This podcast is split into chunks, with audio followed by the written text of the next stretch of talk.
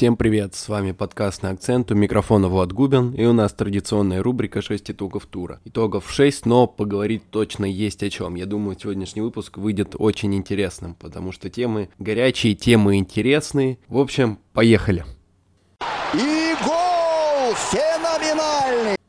Первый вывод, Арсенал сам проиграл чемпионство. Но я думаю, то, что Арсенал потерял его именно сам, все понимают и так, а я бы хотел немного поговорить о тактических игровых аспектах, где Арсенал это чемпионство отдал. Многие делают акцент на психологии, на том, что команды э, и физически в том числе не хватило на концовку сезона, но есть и простые игровые моменты, где не доработал уже тренерский штаб. Если про действительно про то, что Арсенал где-то не дотянул в плане опыта и в плане э, некой стрессоустойчивости, это да, но есть моменты и поинтереснее.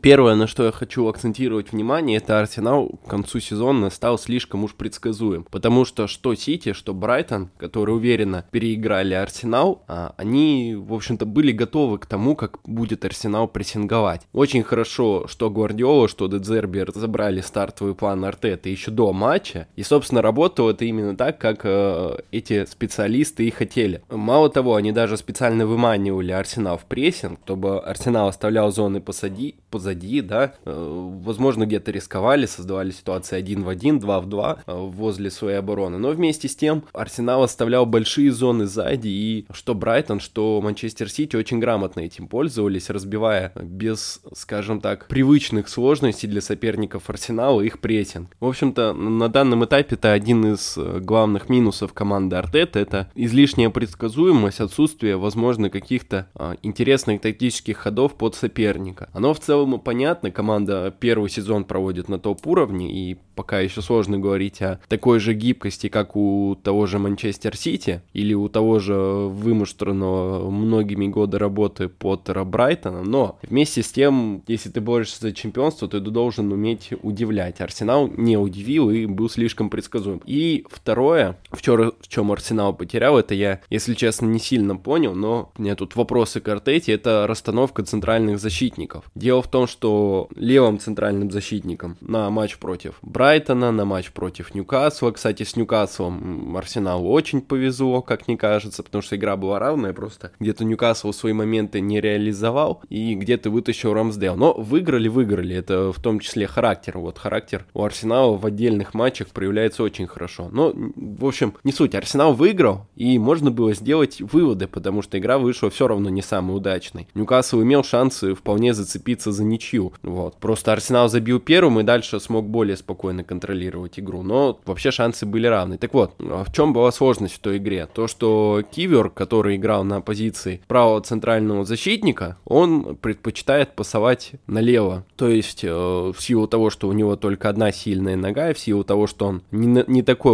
опытный игрок, да, все его пасы идут налево. Это, соответственно, а, сбавляет э, темп атак, б, создает определенные сложности для самого арсенала, э, потому что приходилось опускаться кому-то из центральных полузащитников часто опускались. Опорник э, Жоржинью либо Эдегор вообще опускался глубоко, чтобы помочь команде в розыгрыше. Из-за этого э, передняя линия Арсенала часто оставалась несколько изолированной, то есть не было какого-то посредника между защитой и нападением. Соответственно, тормозилось развитие атак, соответственно, больше вариантов для прессинга. И, кстати говоря, вот когда именно так опускался Трассар в игре против Брайтона, Брайтон его запрессинговал, забил гол. Вот яркий пример. Вместе с тем Габриэль, который куда лучше на мяче, который действительно хорош пасом, который может э, играть с двух ног свободно, он выходил на позиции левого центрального защитника. Хотя поменяй ты их местами, все было бы куда проще и эффективнее, как минимум. Не приходилось бы лишнего игрока выдергивать назад. Вот, и, в общем-то, было бы куда интереснее в плане развития атак. Но Артета почему-то это не проработал. Плюс, конечно, не хватило Зинченко, и Артета почему-то решил в игре против Брайтона Тир не использовать использовать плюс-минус в той же роли, то есть Тирни смещался в центр, хотя Киран это такой классический фулбэк, который пробежит весь фланг, пашет его, а, отдаст 10 тысяч кроссов и так далее, который догонит соперника любого на дистанции, но вместе с тем той тактической грамотности, как у Зинченко, и того навыка игры в центре поля у Тирни нет, и это тоже создавало Арсеналу определенные сложности. В общем, глобально если брать, то Арсенал сам да, придумал себе сложностей и чемпионство упустил. Ну, формально еще не упустил, но я думаю, ни у кого не вызывает сомнений, что Манчестер Сити, у которого следующего игра с Челси,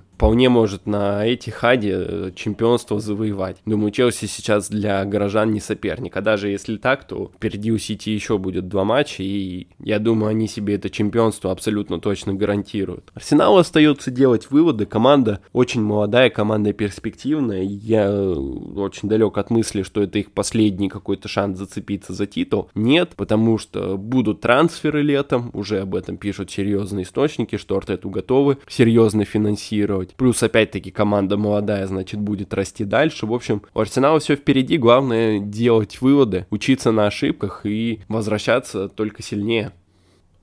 И гол феноменальный! Второй вывод. Ливерпуль продолжает погоню за местом в Лиге Чемпионов. Скаузеры просто разнесли Лестер 3-0, особенно порадовал Кертис Джонс, который оформил дубль. Седьмая победа подряд, и удивительно, но Ливерпуль из аутсайдера практически гонки за Лиги Чемпионов превращается в команду, которая действительно может зацепить место в топ-4. Но здесь, конечно, есть определенные сложности. Сейчас скаузеры остаются от места четверки на одно очко, но у Ньюкасла и Манчестер Юнайтед есть по игре в запасе. То есть и у Ньюкасла, и у Манчестер Юнайтед есть право на одну ошибку в оставшихся играх. Если посмотреть на календарь, то у Ньюкасла он довольно непростой. Есть матч с Брайтоном, с Брайтоном сейчас играть очень тяжело, Брайтон на ходу, Брайтон отбирает очки у топов, Брайтон сам рвется в Еврокубке. В общем, будет очень тяжело. Кстати, в четверг рекомендую смотреть не Лигу Европы, а матч Брайтона против Ньюкасла. Вот, вот там будет куда интереснее. Плюс матч с Лестером, который должен быть мотивирован, по крайней мере. Лестер, конечно, сейчас плох, но, по крайней мере, на какой-то мотивации они могут зацепить очки против Ньюкасла. И Челси в последнем туре, но Челси я сейчас как серьезного соперника не рассматриваю. Вот, если говорить про Манчестер Юнайтед, то у них календарь проще всего. У них Фулхэм, который сильно не мотивирован борьбой за место в таблице. Челси, опять же, который, опять-таки, не в лучшей форме и вряд ли должен быть серьезным соперником. И Борнмут, который уже вопрос с выживанием решил. В общем, три команды у Манчестер Юнайтед без какой-то турнирной мотивации. В общем, набирая очки не хочу. Тут только дело в том, что Манчестер Юнайтед э, может сам себе выстрелить в ногу, как это было, например, в проти... противостоянии с Севильей. В общем, от э, мункунианцев можно ожидать всего, но чисто номинально они в этой гонке главные фавориты, потому что календарь на концовку у них действительно попался простой. Вот, и, Нью...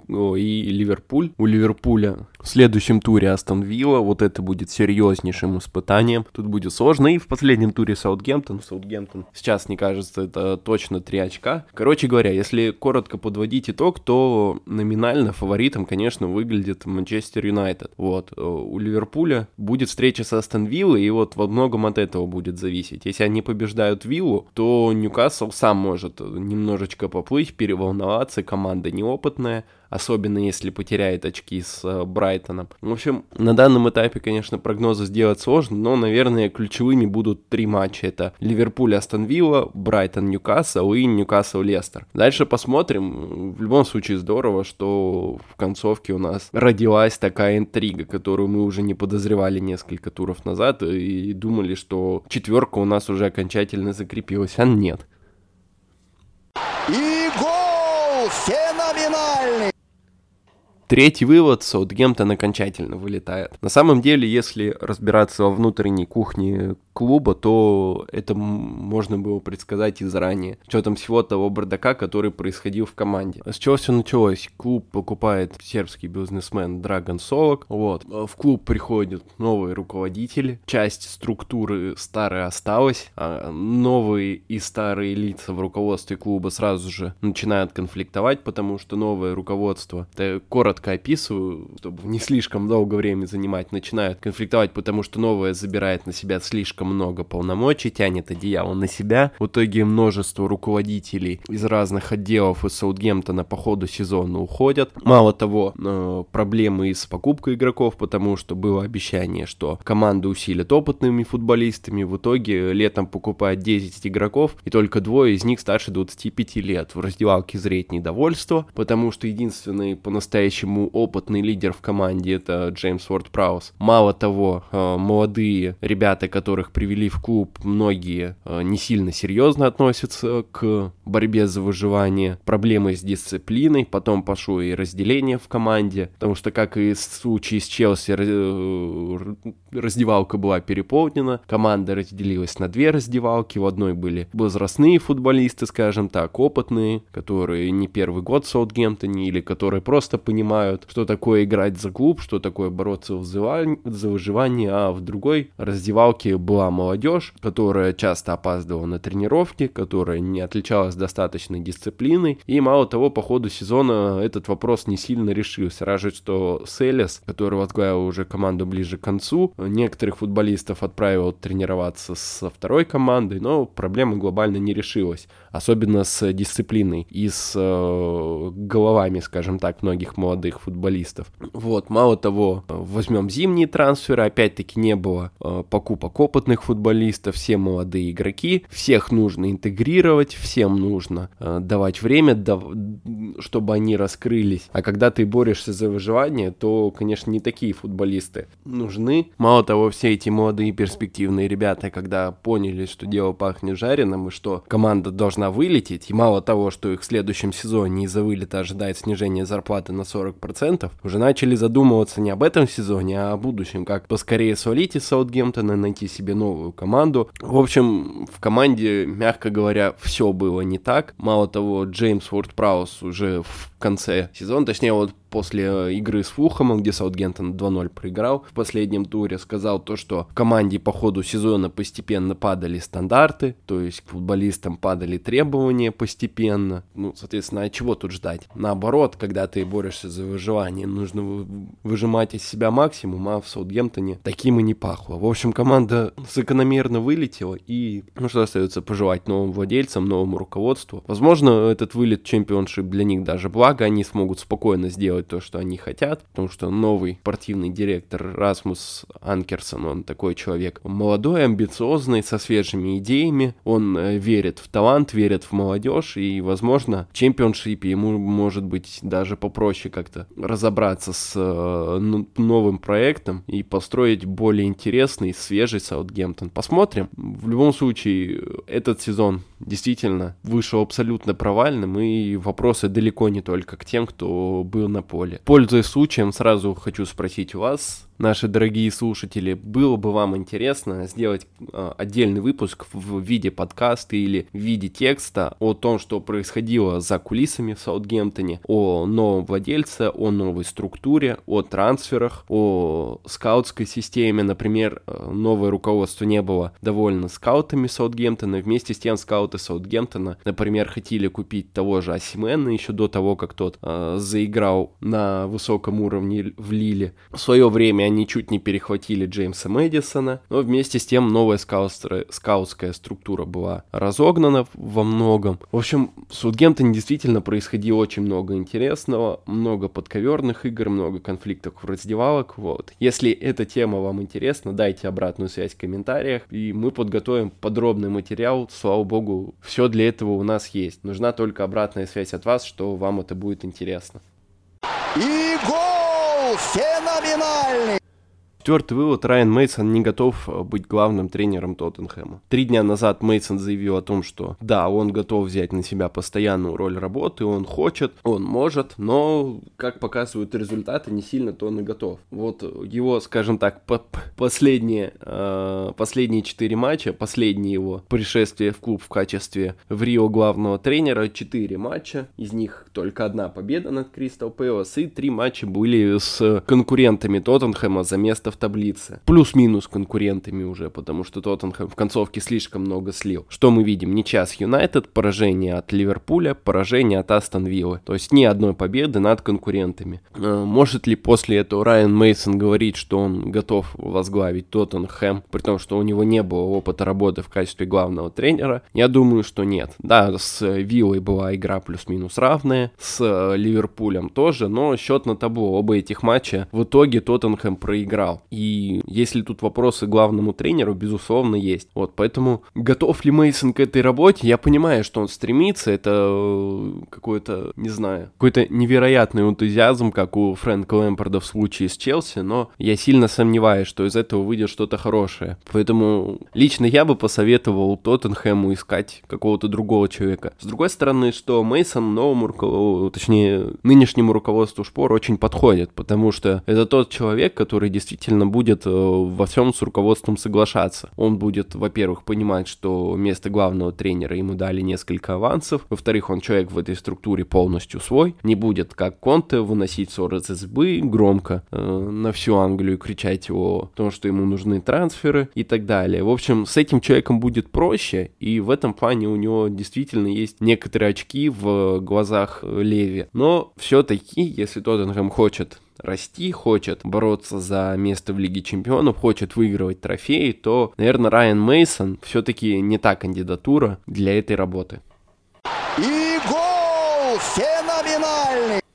Пятый вывод, он, наверное, грустный. Сэм Эллардайс пришел в Лидс, возможно, слишком поздно. Действительно, Эллардайс пришел, когда до конца чемпионата оставалось 4 матча. Лидс в зоне вылета. У Лидса из этих четырех матчей игры с замотивированными и находящимися в отличной форме Ньюкаслом и Манчестер Сити. Ну, на что тут надеяться? Вот. Только на чудо. Впереди, да, есть игры против э, Вестхэма и Тоттенхэма. И там, на самом деле, у Лидса шансы есть. И шансы неплохие. Но, опять-таки, опять-таки тут уже нужно будет ориентироваться и на соперников и ждать потери очков с их стороны. Вот, если мы говорим конкретно по самому Эллардайсу, то человек объясняет свои идеи очень просто, быстро, доходчиво, поэтому результат он действительно дает сразу. И матч против Ньюкасла это яркий пример, потому что ничья 2-2, ничья на самом деле по делу, Лидс э, не только свои два гола забил, но и по expected goals на них, собственно, наиграл. Лидс действительно выглядел здорово. А в чем суть? Очень простая идея, опять-таки. Эллардайс полностью отказался от атак через центр поля. Эллардайс атаковал через фланги, которые у Ньюкасла, при всем уважении к Дэну Берну и Кирану Трипьеру, медленные. Особенно это к Дэну Берну относится, да и Трипьер иногда свой фланг открывает. В общем, атаки все шли через фланг, от, э, фланги часто сдваивались, то есть э, крайние защитники подключались очень высоко. И, собственно, это работало, потому что Ньюкасл позволял создавать моменты, моменты. Лиц действительно выглядел в атаке интересно, свежо. Лиц, на самом деле, при должном везении, конечно, по победу мог и зацепить, но по-честному игра вышла равной. На самом деле, это уже успех, потому что с учетом того, как э, Лиц выглядел до этого, вот такая вот равная игра против э, одного из лидеров чемпионата, это здорово, но времени остается слишком мало. Если честно, мне Эллардайс э, очень симпатичен, я думаю, как и многим, да, особенно вот эти его последние высказывания, высказывание про его знание футбола на уровне лучших тренеров мира. Кто знает, может так и есть. В общем, дядька действительно шарит, и вот дальше он должен будет сотворить чудо. Нужны будут победы против Вестхэма и против Тоттенхэма. Способен ли на это Лидс? Возможно. Скажем так, Эллардайс э, при должных исполнителях на это способен на 100%, но способны ли на это конкретные исполнители в Лидсе, это вопрос огромный. Сейчас Лидс на грани зоны вылета, э, 31 очко, впереди Эвертон 32 и Ноттингем Форест 34. В общем, будет очень-очень сложно, но я думаю, что, конечно, шансы небольшие есть, но, наверное, стоило обратиться к кандидатуре Сэма Эллардайса раньше, и тогда Лидс бы набрал бы где-нибудь еще, не было бы серии неудач, как э, у Хави Грасии, э, не было бы потерь очков, возможно, с тем же Лестером, Фулхэмом, Борнмутом, в общем, вот эти все ненужные неудачи, где Лидс мог и должен был цеплять 5 очки, в идеале 3 очка, их бы, возможно, не было, потому что действительно Эллардайс чем хорош, да, он не выдает какие-то гениальные планы, хотя вспомнить его э, Болтон это было великолепно, но э, вместе с тем он умеет свои мысли доносить максимально просто до футболистов, и матч с Ньюкаслом это пример. Получится ли в конце, посмотрим, но, к сожалению, из-за того набора игроков я в этом очень сильно сомневаюсь. И гол феноменальный!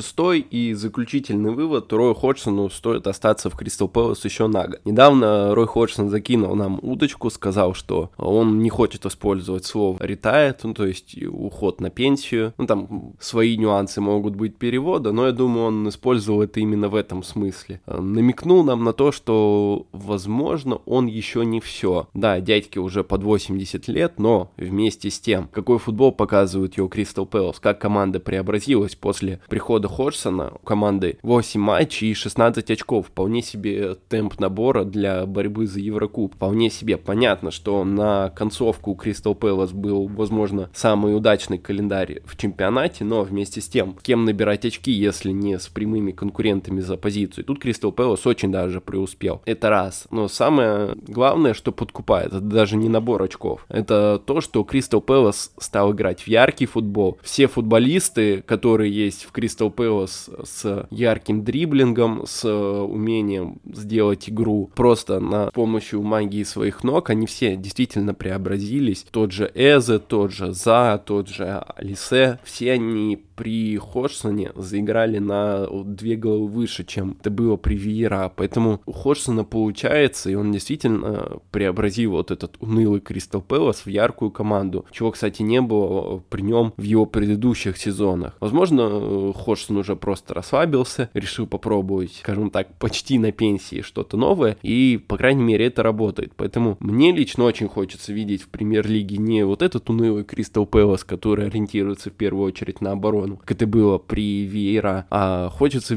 при Вейра в этом сезоне. В прошлом сезоне, конечно, было интереснее. А вот такой вот яркий, смелый Кристал Пэлас, который атакует, создает шансы, который выглядит очень свежо. В общем-то, я надеюсь, что Ходжсон действительно задержится еще на сезон. Один год не так много, а мы все получим большое удовольствие от а, игры его Кристал Пэлас. На этом все. Спасибо большое за внимание. Делитесь, пожалуйста, своими мнениями в комментариях, пишите отзывы, понравилось понравилось, с чем согласны, с чем не согласны. Возможно, какие-то более глобальные мнения по поводу таких выпусков в целом. В общем, нам важна очень от вас обратная связь, поэтому я надеюсь, что вы будете нам что-то писать в комментариях, а мы будем учитывать это в дальнейшем нашем творчестве. Спасибо, что были с нами, всем пока.